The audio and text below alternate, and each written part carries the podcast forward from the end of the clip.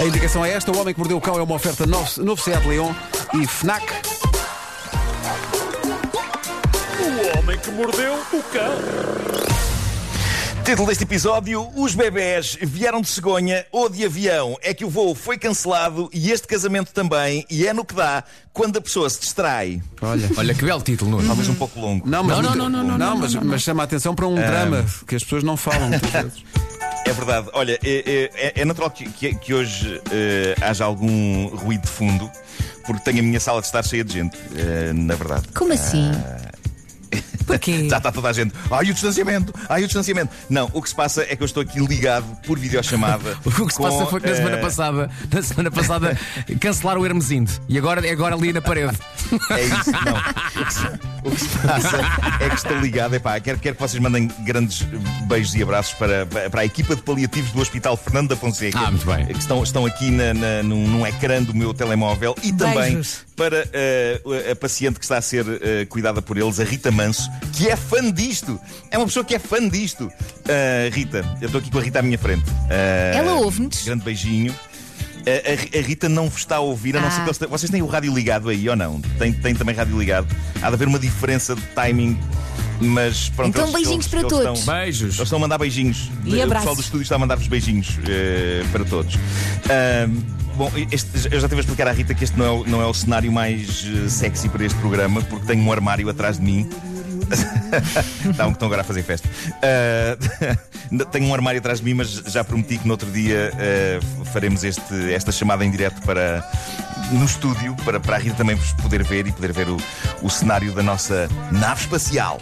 Bom, ah, hoje, histórias que vêm dos quatro cantos do mundo, e vou começar com esta que vem de Marrocos. Numa clínica privada de Casablanca, uma mulher de 25 anos deu à luz, malta, ela deu à luz basicamente uma creche. Ela deu à luz nove bebés. Ana, Nove. Ela deu à luz nove bebés.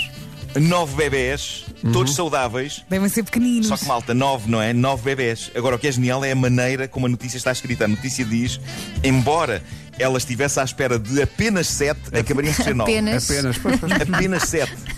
Apenas sete. Ainda não é oficial, pensa-se que isto é um recorde do Guinness, eh, mas eu, eu, eu, pelo menos acho que nunca tinha ouvido falar de nenhum caso em que um ser humano dá à luz nove crianças, non, nonagémios. Nem sei se é assim que se diz. Teve que ser por cesariana, claro, e teve de ser um bocadinho antes do tempo, mas o que é incrível é que estão todos bem, os bebés, são cinco raparigas e quatro rapazes. Parece o resultado de um jogo de futebol. Raparigas, cinco, rapazes, quatro. Próximo passo: cuidar de nove bebés Ui. de uma vez só. Todos a chorar Boa com sorte. fome ao mesmo tempo. Meu Boa Deus, que pesadelo. Muita timings, sorte. Porque depois há uns que vão adormecer, há uns que vão adormecer e os outros acordam. E os que acordam, acordam os que estão a dormir. E, epá, Não, E depois, Meu quando Deus. dás comida a uns, tens que o marcar, que é para depois não repetires, não é? claro, claro, claro que sim. Bom, de, de África para a China e para esta interessante história que fala de um homem de 28 anos que tinha medo de voar, ele tinha medo de andar de avião e este ainda por cima era o primeiro voo dele. E há pessoas que têm superstições sobre este tipo de coisa e que têm rituais de boa sorte. E o ritual deste senhor levou só ao cancelamento do voo em que ele estava.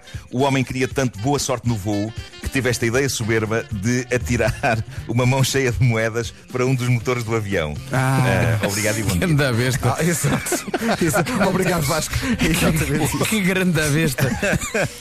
O avião estava prestes a levantar voo quando funcionários do aeroporto Sorte! repararam, Clim, repararam clim, em algumas clim. moedas. Eles repararam em algumas moedas caídas por baixo de um dos, dos motores e perceberam que havia mais a cair, a escorregar de lá de dentro. E quando o piloto anunciou que o avião não ia levantar porque alguém metera moedas lá no motor, o passageiro em questão assumiu alegremente: Fui eu, fui eu.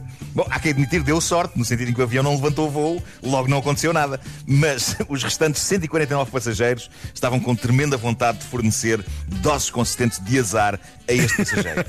Possivelmente sob a forma de punhos fechados contra a cara dele.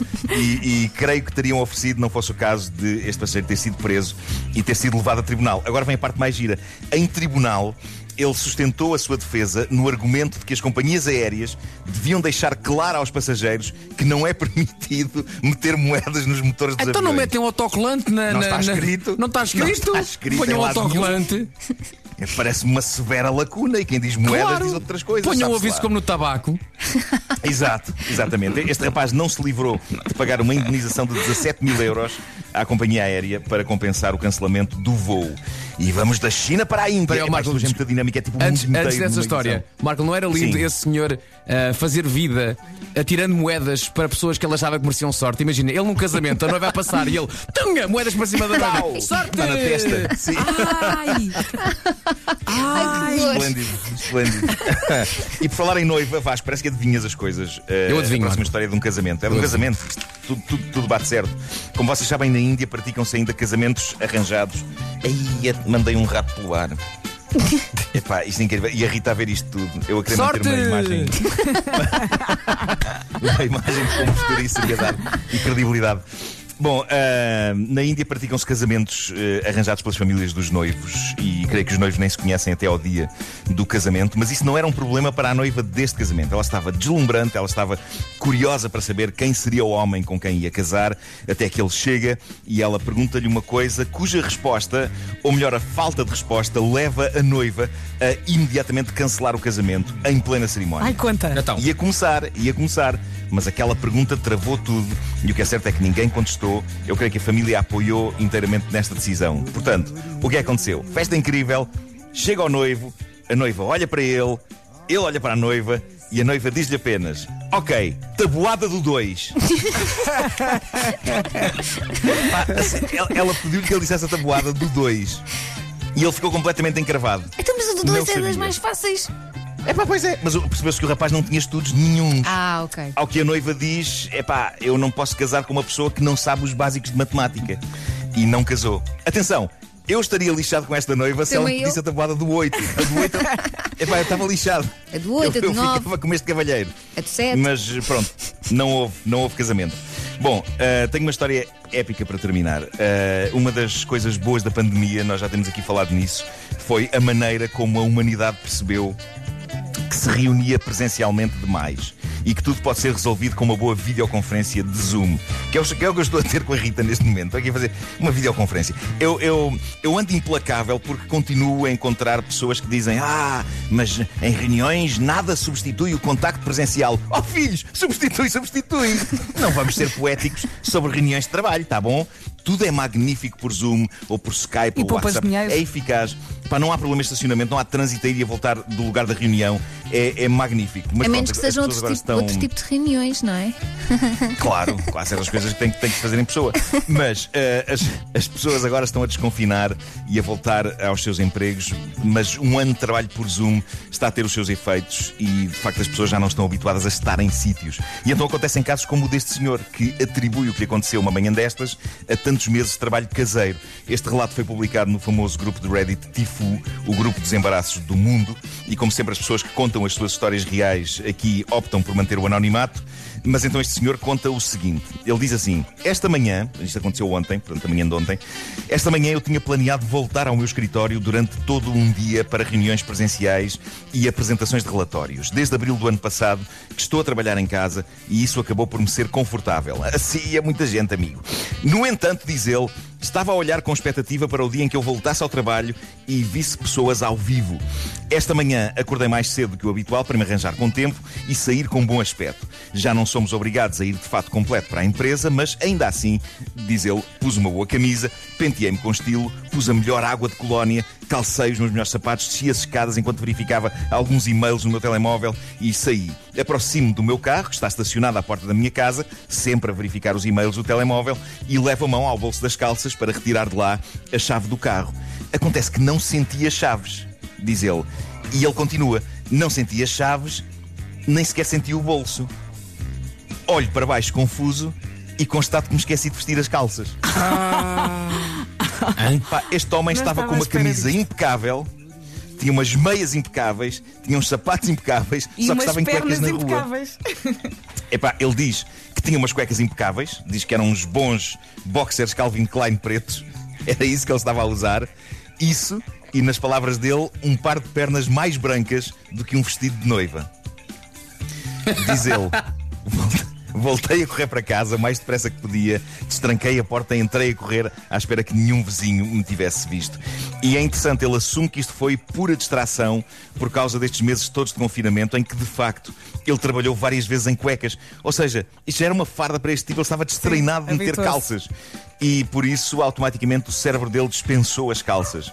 Eh, eu creio que eventualmente o cérebro dele estava a preparar-se para a evolução. Eu acho que calças foi outra coisa que se tornou obsoleta depois deste confinamento. Eu acho que temos que superar, temos que ultrapassar as calças. Eu pretendo, eh, a partir deste momento, ir para a comercial em cuecas. Não, é Eh, isso que eu ia dizer. Então, agora agora é que comprar contas boas essa cuecas. história. Tanto- tantos dias depois de termos voltado. Olha, se quiserem, para mim Vou tudo comprar bem. boas cuecas. Eh, e, epá, porque eu, eu este ano, eu devo confessar, neste, neste período todo de emissões em que- e, e todas as que fizemos em casa, eu fiz algumas em cuecas, eu tenho de assumir. E gostei, eu gostei, gostei da libertação de umas cuecas. Eh, Hoje estou com umas calças de pijama. Eh, não, não, não devia ter dito isto porque tenho visitas. Porque está aqui a Rita e o pessoal do, do, do hospital eh, a olhar para mim. Pelo menos não tenho cuecas, pessoal. Pelo menos não tenho cuecas. Sim, umas calças para vocês. Ah, mas cal- tens umas calças, mas não tens cuecas, é isso? Ei, Tá Não, não, tem cuecas, tem cuecas, Ah, tem cuecas ok, e não tá- calças. não tá- calma, Eu tem também cuecas e percebi o calças. mesmo. tudo à solta. Não Olha, eu vou, eu vou pegar no meu telemóvel, vou Não aproximá-lo trela para esse leão. E vou pedir à Rita e ao pessoal. vou pedir à Rita e, e aqui ao pessoal do- do- do- dos paliativos do, do Hospital Fernando da Fonseca que, epá, que gritem e façam barulho. Mas espera, tem, tem, que- tem que ligar o microfone, porque diz aqui que o vosso número desativou o microfone. Portanto, eu vou aproximar. Ó Pedro, de 0 a 10, Só o quão confiante estás que este vai resultar? Já Vai resultar, vai. Quero que gritem com força, gritem com força. Viram? Ouviu-se? Ouviu-se, ouviu-se, ouviu-se. Ouviu-se em Muito bem. São João. Muito bem. Sim, senhor. O Homem que Mordeu o Cão foi uma oferta da nova carrinha Seat Leon Sport Tour Plug-in eh, e também uma oferta FNAC, onde as novidades chegam primeiro.